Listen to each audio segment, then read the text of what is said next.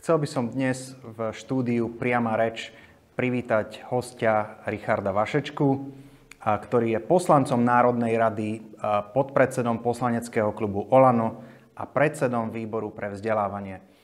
Vítajte u nás a ďakujeme, že ste prijal pozvanie. Ďakujem pekne, dobrý deň. A chcel by som hneď na úvod otvoriť otázku v súvislosti s progresívnou propagandou. Nedávno sa o tejto téme písalo na e, denníku Postoj a aj vy ste komentoval na Facebooku v súvislosti s touto témou. Tak e, čo si myslíte o tomto stroji progresívnej propagandy? Ako sa prejavuje na Slovensku? No, ja si vo všeobecnosti myslím, že dôležité je mať lásku k pravde. To znamená, že e, sa snažím naozaj byť nejaký úprimný, poctivý, nech som v akomkoľvek postavení. A e, samozrejme môžu byť veci, ktoré sa mi páčia, nepáčia, ktoré mi vyhovujú, nevyhovujú, ale isto by sme nemali vedome prekrúcať veci a zneužívať ich. Niekedy, keď vidím činnosť e, niektorých médií, tak si poviem, že keď chceš robiť politiku, tak choď kandidovať so svojím menom. Ale e, ak chceš robiť novinárčinu, tak by si sa mal snažiť tie veci robiť vyvážene. A tá propaganda je v tom, že naozaj sa veci potom tlačia do pozície, že ako keby e, iné názory boli úplne nepriateľné, zakázané a zároveň sú prekrúcané. A keď jedna stránka, napríklad kresťanská alebo konzervatívna, niečo dobrého vyprodukuje, tak často sa to prejde mlčaním a to znamená, že to z veľkej časti neviditeľné, lebo k ľuďom sa dostane najmä to, čo je v médiách. A keď sa udeje nejaký, nejaká chyba, ktorú robia všetci, tak tá sa nafúkne a potom sa to prezentuje, ako by e, tento názor bol nejaký chorý, zvrátený.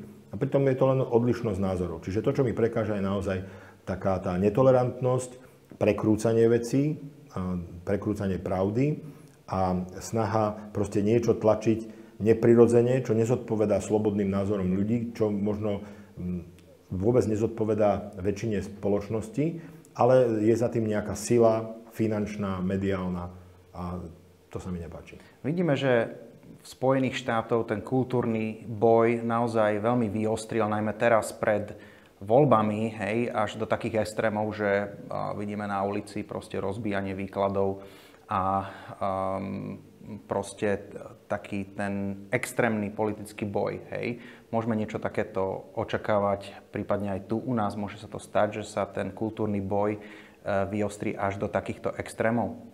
No ja pevne dúfam, že nie. Máme parlament a ďalšie inštitúcie na to, aby sme sa rozprávali, keď máme rozdielne názory. Môžeme sa rozprávať aj e, veľmi vášnivo, aj ostrejšie, ale isto by sme nemali byť nenávistní, násilní, ubližovať. E, to je známka niečoho patologického, niečoho chorého, zvráteného. Na druhej strane som rád, že ste spomenuli ten názov kultúrna vojna, lebo veľakrát, a som prekvapený, pritom sme obviňovaní my, kresťanskí konzervatívci, z toho, že vyvolávame nejaké kultúrne vojny. No, kultúrna vojna je tu od stvorenia sveta, alebo povedzme od prvého hriechu a v každom prípade tu prebieha, prebieha v celých dejinách. My sme nevykopali vojnovú sekeru, ale boli by sme hlúpi a naivní, ak by sme v tej vojne nebojovali, nebránili sa a nebránili tie hodnoty, na ktorých nám záleží, na živote, rodine. Veď človek prirodzene chráni to, čo je mu najcenejšie. Život, rodina, viera, presvedčenie. Takže nie, nie sme útočníci v tej kultúrnej vojne, ale tá, tá tu je, či sa nám to páči alebo nepáči, či to chceme alebo nechceme a bolo by hlúpe a zbabele v nej nebojovať správnym spôsobom za správne veci. Um, čo sa týka uh, práve tohto, čo ste povedal, tak uh, tu by som hneď vošiel do druhej otázky, ktorá sa týka uh, práve toho pro-life návrhu zákona, ktorý ste podali a ktorý sa vlastne týka interrupcií. Um, a chcem sa spýtať, že jednak e, kedy môžeme očakávať, že sa bude pojednávať v súvislosti s týmto návrhom zákona a teda aké sú šance, že ten e, zákon bude schválený? No, šance sú veľmi dobré. V prvom čítaní prešiel viac ako 80 hlasmi. Tento zákon, druhé čítanie bude niekedy v druhej polovici septembra na najbližšej schôdzi parlamentu. A je dôležité práve povedať to, že pri tejto hodnote života znova sa treba pozrieť to, že ak, v akej situácii je spoločnosť. niektorí ľudia, práve tá progresívna propaganda, to vytvára, ako keby tento zákon bol nejakou, nejakým koncenzom spoločnosti, vznikol z toho, že naša slovenská spoločnosť sa dohodla, že takto to vyhovuje všetkým, je to kompromis. To vôbec nie je žiaden kompromis. Súčasne platný zákon je starý, zaostalý, barbarský, komunistický zákon, totalitný, kde Myslím, sa nikto nepýtal ľudí. Z roku 86. Presne tak, z roku 1986, platný od 1. januára 1987. To znamená, keď to bola komunistická totalita, keď sa nikto ľudí nepýtal, nerobil žiadne prieskumy, proste sa to tak urobilo, možno po vzore Sovietskeho zväzu, mm-hmm. neviem presne v tejto chvíli, ale, ale nebol to žiaden koncenzus. To znamená, že ak sa pozrieme na koncenzus, tak minimálne potraty na žiadosť, to znamená um, potraty bez uvedenia vážneho dôvodu spoločnosť neschvaľuje a preto e, posun týmto smerom by bol spoločenský koncenzus, nie zotrvávanie na tomto 30 rokov starom komunistickom zákone. E, mňa v súvislosti s týmto zaujíma, že prečo sa nehovorí o tých um, následkov, ktoré majú hej, interrupcie, ten postinterrupčný syndrom, a, a ktorý podľa najnovších výskumov spôsobuje depresie, alebo aj sklony k samovraždám. Prečo sa nehovorí o tom, že aké to má následky? Znova, tu sme pri tej propagande. Ono sa hovorí, len otázka, aký priestor dostanú tieto, tieto fakty a tieto nejaké vysvetlenia v širšom mediálnom priestore. To znamená, organizácie, ktoré sa venujú práve práci e, so ženami, ale aj ďalšími ľuďmi, ktorých sa týka potrat, tak hovoria o týchto veciach, ktoré sú aj odborne podložené medicínsky ale nedostáva sa im akoby počutia v tom mediálnom priestore. To znamená, že oni týmto ženám pomáhajú práve aj s týmto syndromom a s ďalšími následkami, mnohé z nich sú aj fyzické, fyziologické. A, preto chceme, aby aj ministerstvo zdravotníctva naozaj e, do informácie, ktoré by mali ženy dostávať pred potratom, dalo aj tieto fakty, ktoré nemusia byť nejak interpretované, poviem to tak, že po našom, ale naozaj fakty, tak ako ich medicína prináša, aby tá žena, ktorá sa rozhoduje, si bola tohto vedomá, že to nie je, že teraz to vyrieším, šťuk a je to vybavené a skončilo to, ale že to je veľmi hlboká vec, ktorá veľmi negatívne zasahuje samozrejme v prvom rade to dieťa, ktorého mhm. život je ukončený, ale aj život tej ženy, tej rodiny, toho otca, aj lekára. Mnohí z tých lekárov veľmi boli hlboko zasiahnutí tým, že robili tie mhm. potraty. Jedna vec je niečo ľuďom zakázať, ale uh, je tam aj nejaká motivácia, ktorou sa snažíte dosiahnuť to, aby proste počet interrupcií klesal na Slovensku? Hm. Návrh zákona, ktorý sme predložili, tak e, je v prvom rade motivačno hm, socioekonomický, je taký podporno-motivačný. Motivujeme rodičov, aby dieťa prijali, aby sa mohlo narodiť, aby nebol jeho život ukončený a zároveň v prípade, že sú tam nejaké komplikácie, napríklad dieťatko s postihnutím, že dostanú výrazne vyššiu sumu, pretože je to veľmi náročné, náročné postarať sa o takéto dieťatko. Samozrejme to nie je e, komplexný, je celý krok, konečný krok, ale prvý krok, ktorý môže vážne práve pomôcť e, rodičom, ktorým sa babetko teda počalo, aby ho prijali, aby ho mohli e, porodiť, vychovať a teda aby z neho vyrastol dospelý, zrelý človek. Takže tá motivácia a tá pomoc je tam vlastne obsah toho zákona. Nie je to reštriktívny zákon, eh, nie, nie, je tam, nie je tam o formu zákazov, ale o formu motivácie, pozitívnej motivácie a sociálno-ekonomickej podpory. Ešte chcem povedať ale jednu vec. Samozrejme, môj názor na potrat je jednoznačný. Je to ukončenie ľudského života. Tam o tom nie je žiadnych pochyb. A preto ja s tým nesúhlasím. Keď sa vedie debata o tom, či by to malo byť zakázané, tak ako podľa mňa je zakázaná vražda, ako je zakázaný, zakázané znásilnenie alebo zneužívanie alebo ubližovanie, tak podľa mňa áno, aj potrat by mal byť zakázaný. Otázka, či by zákaz všetko vyriešil, no dobre vieme, že len zákazy všetko nevyriešia a že je treba aj pozitívnu motiváciu. Zároveň zákaz jasne hovorí, že toto je zlé, toto je spoločensky nepriateľné a nemá, nemá sa to robiť. Ale ja by som povedal, že toto teraz v tejto chvíli neriešime, napriek tomu, že um, takto sa na to dá pozrieť. Porovnal by som to napríklad s fajčením. Fajčenie nie je zakázané, ani predaj tabakových výrobkov nie je zakázaný. Uh-huh. Napriek tomu sa štát snaží odradiť ľudí od fajčenia. To znamená, nie je to tak, že ale veď ľudia sú dospelí, veď ich nechajme, netraumatizujme im, nerozprávajme im o tom. A naopak, Keď si pozriete, a myslím, že to vedia aj nefajčiari, ako napríklad ja som teda nefajčiar, keď si pozriete krabičky od cigariet, tak sú tam veľmi často aj dosť drastické fotografie e, následkov fajčenia. Mňa veľmi prekvapilo, keď som e, bol s jedným fajčiarom, zbadal som, že má krabičku, na ktorej bolo napísané, fajčenie môže vážne poškodiť vaše nenarodené dieťa, ministerstvo zdravotníctva. Takže ak hovoríme o fajčení, tak ľudí odrádzame, jasne povieme, že fajčenie nie je dobré a dokonca jasne povieme, že môže aj poškodiť nenarodené dieťa. Ale ak hovoríme o tom, že odrádzame ľudí od potratu, hovoríme, potrat nie je dobrý, potrat je zlý, nerobte to, vážne to poškodzuje, nie že poškodzuje zdravie, ale zabíja, 100% zabíja vaše dieťa a ničí to aj váš život, tak niekto povie, prečo traumatizujete tie ženy. Keď môže štát traumatizovať fajčiarov pre ich dobro a dobro spoločnosti, Prečo by sme nemohli, nie ako cieľ, ale ako vedľajšiu vec, v úvodzovkách traumatizovať ľudí, ktorí rozmýšľajú o potratoch, tým, že nie, že ich traumatizujeme, ale že ich pravdivo informujeme o tom, že pre dieťa to má fatálne následky mm. a pre spoločnosť, pre vašu rodinu, pre váš život, pre vaše zdravie to má tiež veľmi vážne následky. A áno, keď to teda na Slovensku je taká možnosť, nie je to zakázané zákonom, áno, legálne je taká možnosť, ale nie je to dobrá možnosť. Mm. A odrádzame ľudí Hovoríme, nerobte to, máte aj inú možnosť a tie možnosti chceme rozširovať. A práve toto robí náš zákon. Máte možnosť prijať dieťa, pomôžeme vám. Uh-huh. Je to prvý krok, isto sú tu aj ďalšie. Ja len vítam to, keď ľudia prídu s návrhmi, ako by sa dalo lepšie pomôcť prijať deti rodičom, keď sa tieto deti počnú. Pokiaľ si dobre pamätám z nášho preošlého rozhovoru, vy ste študoval aj teológiu. Chcel by som sa spýtať v súvislosti s interrupciami na, takú biblickú súvislosť. V starom zákone čítame o kulte Bála, kde vlastne bola taká veľmi pohanská, nechutná praktika, že niektorí ľudia v, v záujme získania majetku proste tým svojim bohom, alebo tomu bohovi Bála, obetovali svoje deti tým, že ich prenášali cez oheň a vlastne vraždili. Je možné nejakým spôsobom dať túto pradávnu praktiku do súvislosti s dnešnými interrupciami?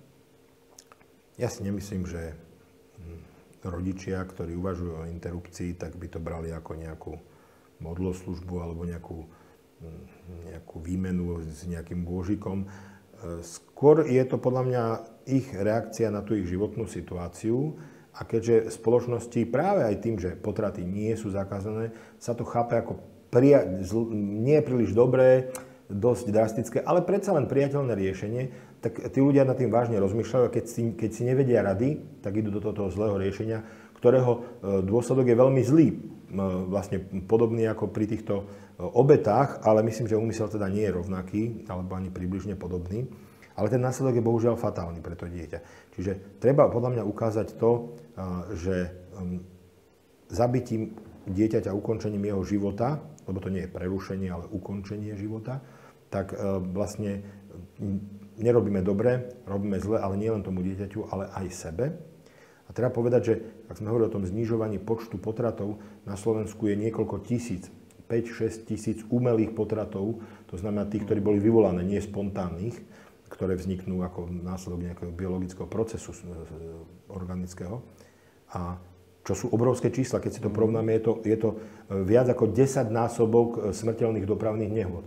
Že dobre viete, ako sa snaží, ako, ako investujeme do bezpečnosti aut, do bezpečnosti dopravnej premávky, cestnej premávky, do, do predpisov, ako sú zakázané obmedzujúce tabule, a, a nikto nepovie, že traumatizujeme vodičov, lebo si uvedomíme, teraz nedávno sa stala taká veľmi vážna, smutná vec, kde nejakí ockovia boli na výlete s deťmi a jeden ocko a štyria chlapci, myslím, sa zabili, e, dostali šmik a, a zahynuli. Ako, ako to prežívalo celé Slovensko. Mm. Ale v ten deň bolo, ako zoberieme priemer, zabitých 15 detí pri potrate. Hej, lebo každý deň to vychádza asi 15 detí. Takže aby sme neboli takí, takí dvojakí, že na jednej strane sme smutní, pochopiteľne, z nejakej tragickej nehody dopravnej, kde zomru, hlavne kde zomrú malé deti, a na druhej strane sa tvárime, že potrat, no to je, to je iná vec. Nie, bohužiaľ potrat je, čo sa týka podstaty, tá istá vec. Niekto hovorí, vás nezaujíma nič iné, len potraty. No, keď vidím, že zomierajú deti, tak ma to vždy zaujímať bude a bol by som veľmi cynický a morbidný, ak ma to nezaujímalo. Ale samozrejme, veľkú časť svojho času venujem úplne iným veciam, ako sú potraty. To je tiež jedna, jedna z vecí tej pro, progresívnej propagandy, že keď niekto pozdvihne svoj hlas za život, pro-life, tak ho označia, že on nič iné nerieši. Ja spokojne pozývam aj novinárov alebo aj verejnosť, nech si napríklad pozrú môj facebookový profil a nech si porovnajú, koľkokrát som sa tam venoval potratom za toto volebné obdobie a koľko iným témam, ako napríklad školstvo, alebo spravodlivosť v štáte, mm-hmm. alebo rozvoj Slovenska, um, Takže buďme férovi. Áno, je to vážna téma, zaujíma ma to, vždy ma to bude zaujímať, lebo ma ako, ako človeka, ako otca ma zaujíma život detí, ale samozrejme riešime aj kopu ďalších vecí, aj pre tie narodené deti. Aj na tie treba pamätať. Aj na nenarodené, aj na narodené. Keďže ste aj členom toho vzdelávacieho výrobu, eh, výboru v parlamente, eh, chcel by som sa spýtať, že čo považujete za takú najväčšiu výzvu eh, školstva na Slovensku a Akým spôsobom je možné podporiť tú vzdelanostnú ekonomiku tak, aby mladí ľudia, ktorí vyštudujú, proste mali možnosť sa tu zamestnať a tak povediac nájsť si také to zamestnanie podľa ich predstav. Ako sa dá podporiť tá vzdelanostná ekonomika? No, sami ste, sami, sami ste to povedali, že e, sú, to, sú to deti. E, sú to naše deti, deti tu na Slovensku, naša nejaká taká budúca generácia nádej, e, keby sme zobrali predškolský vek 5 rokov, kde už deti prichádzajú do toho, potom základná škola, povedzme stredná škola, tak to máte 13-14 rokov, prípadne plus vysoká škola ďalšie nejakých 5 rokov. E, skoro 20 rokov tu tieto deti sú v tom školskom, školskom systéme, vlastne kedy sú najtvárnejšie, kedy sa najviac rozhodujú o ich živote. Čiže toto je, toto je samotná výzva. Ak hovoríme o zlepšení školstva, napríklad niekto hovorí. A prečo, prečo by mali zvýšiť platy učiteľom? Však učiteľia sa nemajú zle. Ale ja nehovorím o tom, o platoch učiteľov preto, aby bolo dobre učiteľom, ale aby sme mali kvalitných učiteľov a bolo dobre deťom a bolo dobre nám.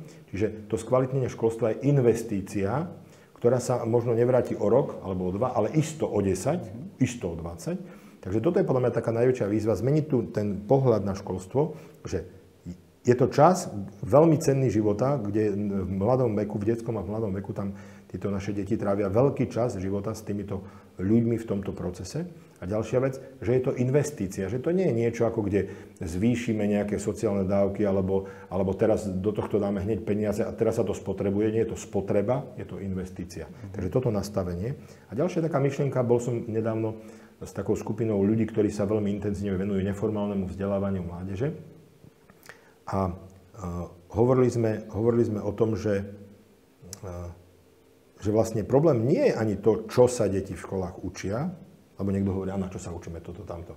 Ale skôr pozrieť sa na to, že čo sa neučia, čo, čo tam chýba, čo je nedostatočné. A dnešný svet je asi typicky tým, že sa veľmi mení. Je veľmi taký, mm. taký menlivý, neistý. A nakoniec je to normálna, normálny prvok ľudských dejín. A preto si myslím, že tie deti treba e, na jednej strane hľadať, pomôcť im nájsť a rozvinúť ich dary, ich talenty, ich schopnosti, e, ktoré nemusia byť vždy len podľa nejakej šablóny. A zároveň um, učiť ich takej nejakej kreativite a flexibilite v tom, aby vedeli tieto svoje, svoje dary a talenty mm. použiť. Samozrejme, existuje nejaká spoločná, spoločný základ nejakého všeobecného vzdelávania. Ja by som to nejak nepodceňoval, to je veľmi dobré aby sme mali to všeobecné vzdelávanie, ale isto treba nájsť pomer medzi tým všeobecným vzdelaním, tými informáciami, tými základnými vecami, ktoré sa tie deti naučia a tým, aby potom každé dieťa mohlo rozvíjať tie svoje silné stránky, aby e, v tom vlastne potom mohlo aj najlepšie poslúžiť tej spoločnosti. Teda jedna vec je sebarealizácia, druhá vec je aj smerom k spoločnosti, aby, aby to naozaj bolo pre tú spoločnosť efektívne. Takže keby som to zhrnul, tak tá výzva je naozaj uvedomiť si, treba investovať do školstva, alebo investujeme tým do budúcnosti, do detí, do mládeže. A každého toho jedného um, mladého človeka, to dieťa, brať ako niekoho, kto má potenciál, ako ho potrebujeme pripraviť, aby um, vstúpil aspoň základne pripravený v tom, že, že viem, uh, čo sú moje silné stránky, viem, ako ich rozvíjať, chcem ich rozvíjať a zároveň mám nejaký, nejaký background, nejaké pozadie, nejakého dobrého vzdelania, o ktoré sa viem v tom živote oprieť. Ako vieme zabrániť tomu, aby naše deti, ja som tiež otec troch detí a proste e, riešim to, chcem tie deti pripraviť tak, aby jednoducho v budúcnosti nevolili extrémne a extrémistické strany. Vieme, že práve Kotlebovci sú veľmi úspešní v tom, aby, že vedia osloviť tú mladú generáciu. Ako sa tomu dá zabrániť? Jedna z vecí je, už sme to hovorili, je vzdelanie a, a to je práve to, že treba, nejak, treba mať nejaké poznatky a zároveň aplikovať to, čo už bolo v dejinách.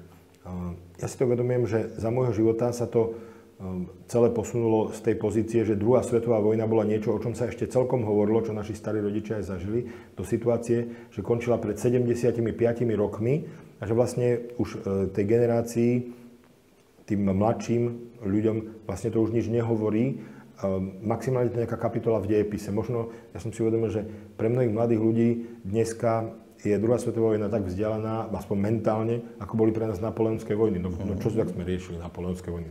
To bol nejaký chlap s nejakou čapicou, ale čo už, akože nič neriešili sme. A pre nich Hitler, alebo druhá svetová vojna, nič. Čiže je tam dôležité to vzdelanie, kvalitné vzdelanie, ale na druhej strane, dneska informácií nie je málo, dneska ich veľmi veľa a to je druhá vec, treba ich kvalitne triediť. A aj v tom je tá propaganda, nielen tá liberálna alebo progresívna, ale aj taká tá, ja neviem, konšpirátorská, alebo extrémistická, alebo extrémne nacionalistická, kde sa podsúvajú také ľúbivé veci, ktoré na prvý pohľad vyzerajú presne tak. Ale ja hovorím, keď ešte počkáme dve, tri vety, tak potom zistíme, aha, no ale nie je to úplne tak, nie je to tak, také jednoduché alebo také zjednodušené. Čiže učiť mladých ľudí, nech sa zamyslia ďalej ako len za jedno ľúbivé heslo, za jednu vetu, nech idú aj do tej druhej, tretej, štvrtej úrovne e, a vidia, že toto by bolo síce fajn, ale v skutočnosti takto život nefunguje. Ono je to dané asi aj tým, že mladý človek zatiaľ nezažil tú akoby nejakú takú komplexnosť života, uh-huh. lebo, lebo začína, pripravuje sa, videl niečo vo svojej rodine a postupom času na to môže prichádzať, že ako to je. A preto možno je taký, taký uh, ľahko ovplyvniteľný. To je vec v prvom rade podľa mňa rodiny, ale aj školy, aj cirkevného spoločenstva, prípadne ďalších komunít, ktorých sa tí mladí ľudia uh, pohybujú, aby uh, im tí ľudia, ktorí to vidia, majú ten dar toho poznania, komunikujú s nimi, sú zreli, aby im to vedeli povedať, aby im povedali, no počkaj, a tebe by sa páčilo, keby takto, toto, a vieš vlastne, že toto. A no, priviezi k tomu, že, e, že budú rozmýšľať. To znamená, že netreba ako keby niekomu niečo vytlkať z hlavy alebo natláčať do hlavy. Treba ho priviesť k tomu, aby na to sám prišiel a uvedomil si, hm, toto vlastne tak nejde, to, toto nie je dobré. Koalícia je zložená z samozrejme má veľmi silné konzervatívne krídlo, ale je tam aj strana, ktorá je viac liberálnejšia. Čo si myslíte, podarí sa udrži, udržať konzistentnosť tej, tej koaličnej práce, spolupráce, alebo teda hrozí, že práve kvôli tým zásadným rozdielom tam môže nastať nejaký spor v budúcnosti. Čo môžeme očakávať? No ono je to tak, ako v celej Európe. Vlády sú koaličné a skladajú sa veľmi často zo strán, ktoré majú e, rôzne politické názory alebo aj nejakú, nazvem to, že hodnot, základnú hodnotovú orientáciu. Čiže nevidím žiaden problém v tom, že vo vláde sa nachádzajú aj konzervatívnejšie zamerané subjekty, aj liberálnejšie zamerané subjekty. Ja mám veľkú dôveru v stabilitu tejto vlády. Je to až taký zázrak, že sa podarilo vytvoriť len zo štyroch subjektov vládu, ktorá má najväčšiu podporu v dejinách Slovenska, čo sa týka počtu hlasov aj e, dôvery voči vláde. A 95 poslancov, ústavnú väčšinu. Myslím, že sú to ľudia aj spomedzi lídrov, ktorí sú zodpovední, ktorí sú uvedomujú tú zodpovednosť, že na jednej strane to nechceme vrátiť do rúk e, smerákov, ktorí bohužiaľ, keď to takto poviem, veľmi zhumplovali túto krajinu. Takisto e, za nás konzervatívni nechceme to vrácať do rúk alebo dávať do rúk nejakých progresívnych liberálov a rovnako ani nie do rúk extrémistov. Takže mm, mali by sme všetci si to nejak tak zobrať k srdcu a myslím, že si to aj berieme a pracovať tak konštruktívne. S tým, že v niektorých veciach treba robiť kompromisy, hlavne čo sa týka nejakého spôsobu alebo e, miery toho, čo budeme presadzovať. A čo sa týka sporov, no spory budú, spory nie sú zlé. Je to, že či vieme spory vyriešiť, ako ich vyriešime. Myslím, že tam vždy priestor na to, aby sme si uvedomili, že nikto z nás nechce zle, aj keď niekto liberál, aj keď niekto lavičiar, pravičiar, ale že to vidíme inak, no tak komunikujme, bavme sa o tom, niekde ustúpi jedna strana, niekde ustúpi druhá strana, ale ten cieľ, že nikto z nás nechce zle, ale naopak dobre, aby Slovensko sa rozvíjalo, aby ľudia na Slovensku dobre žili. Um, KDH má nového predsedu. Považujete túto stranu za vašu konkurenciu, myslím teda konkurenciu Kresťanskej únie, alebo skôr je to partner na prípadnú spoluprácu do budúcnosti? Samozrejme partner. Ja som vždy v živote aj v politike uprednostňoval partnerský prístup.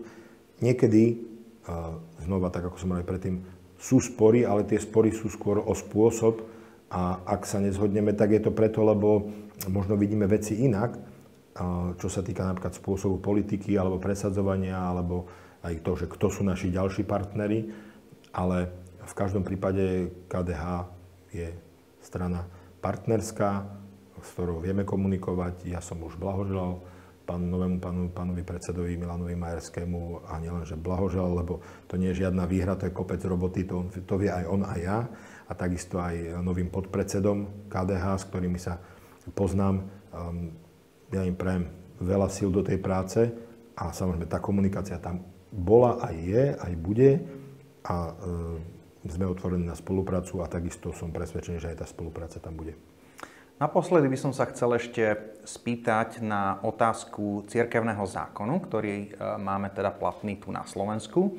A e, tento zákon je jeden z najprísnejších, čo sa týka registrácie nových cirkví prakticky v celej Európe, keďže podľa platných zákonov je potrebné mať až 50 tisíc členov k tomu, aby sa zaregistrovala teda nová církev.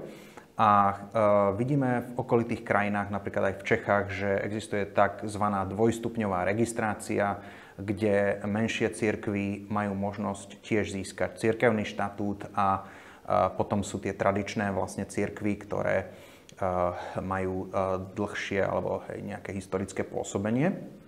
A je možné očakávať, že nastane zmena tohto zákona.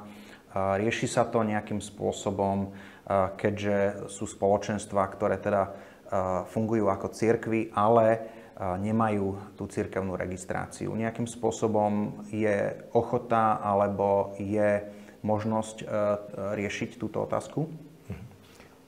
Určite je ochota riešiť veci, ktoré nie sú dobre nastavené. Ak je tam nejaká nespravodlivosť alebo nejaká nerozumnosť, tak e, tá ochota tam je a e, aj tá komunikácia o tom. Príslušne to spada pod ministerstvo kultúry, to vieme, to znamená, že e, rieši sa to tam. Pre mňa ako kresťana je dôležité, aby sme naozaj ako kresťania si uvedomali to veľké spoločné dedičstvo a to, to, tú obrovskú obrovské hodnoty, ktoré nás spájajú. A napriek tomu, že sú rôzne kresťanské církevné spoločenstva, tak pre dobro aj spoločnosti a aj pre dobro, mm, pre dobro ľudí, jednotlivcov a pre ich spásu je dôležité, aby sme spolupracovali, aby sme sa podobne ako v politike nevnímali ako konkurenti, ale ako spolupracovníci na, na tej Božej roli. Takže uh, určite, určite áno, treba nájsť spôsob, ako na jednej strane jasne mať vymedzené, že nejaké mm, deštruktívne e, kulty alebo nejaké sekty alebo nejaké ja neviem, cudzorodé náboženstva, ktoré by mohli byť na Slovensku negatívne, aby to bolo ustrážené. Na druhej strane, aby kresťanské spoločenstva, ktoré normálne už fungujú, pracujú s ľuďmi, je o ne záujem, aby mali priestor aj čo sa týka zákonov formou, či už, ako ste spomínali, tou dvojstupňovou registráciou alebo nejakým iným vhodným pre Slovensko spôsobom, aby sa to posunulo. Lebo na jednej strane viem, že um, tvorcom alebo novelizátorom toho zákona išlo práve o to, aby urobili jasnú hranicu, aby to, čo vidíme možno v západnej Európe, kde povedzme taký radikálny islám sa presadzuje, aby, aby sa zabránilo, no ale nemal by to byť bič na naše domáce slovenské kresťanské spoločenstva, ktoré pracujú, pracujú s ľuďmi a robia dobrú robotu. Eh, myslím si, s týmto absolútne súhlasím a myslím si, že práve aj ten kultúrny boj, o ktorom sme na začiatku eh, relácie hovorili, nás práve spája v tom, aby sme spoločne stáli za tie hodnoty, ktoré máme spoločné a takýmto spôsobom posunuli aj celé Slovensko vpred. Takže chcel by som poďakovať našmu dnešnému hostovi Richardovi Vašečkovi za to, že prijal pozvanie do štúdia Priama reč a verím, uh, Richard, že sme sa tu nevideli naposledy. Ďakujem pekne. Ďakujem pekne, pekný deň.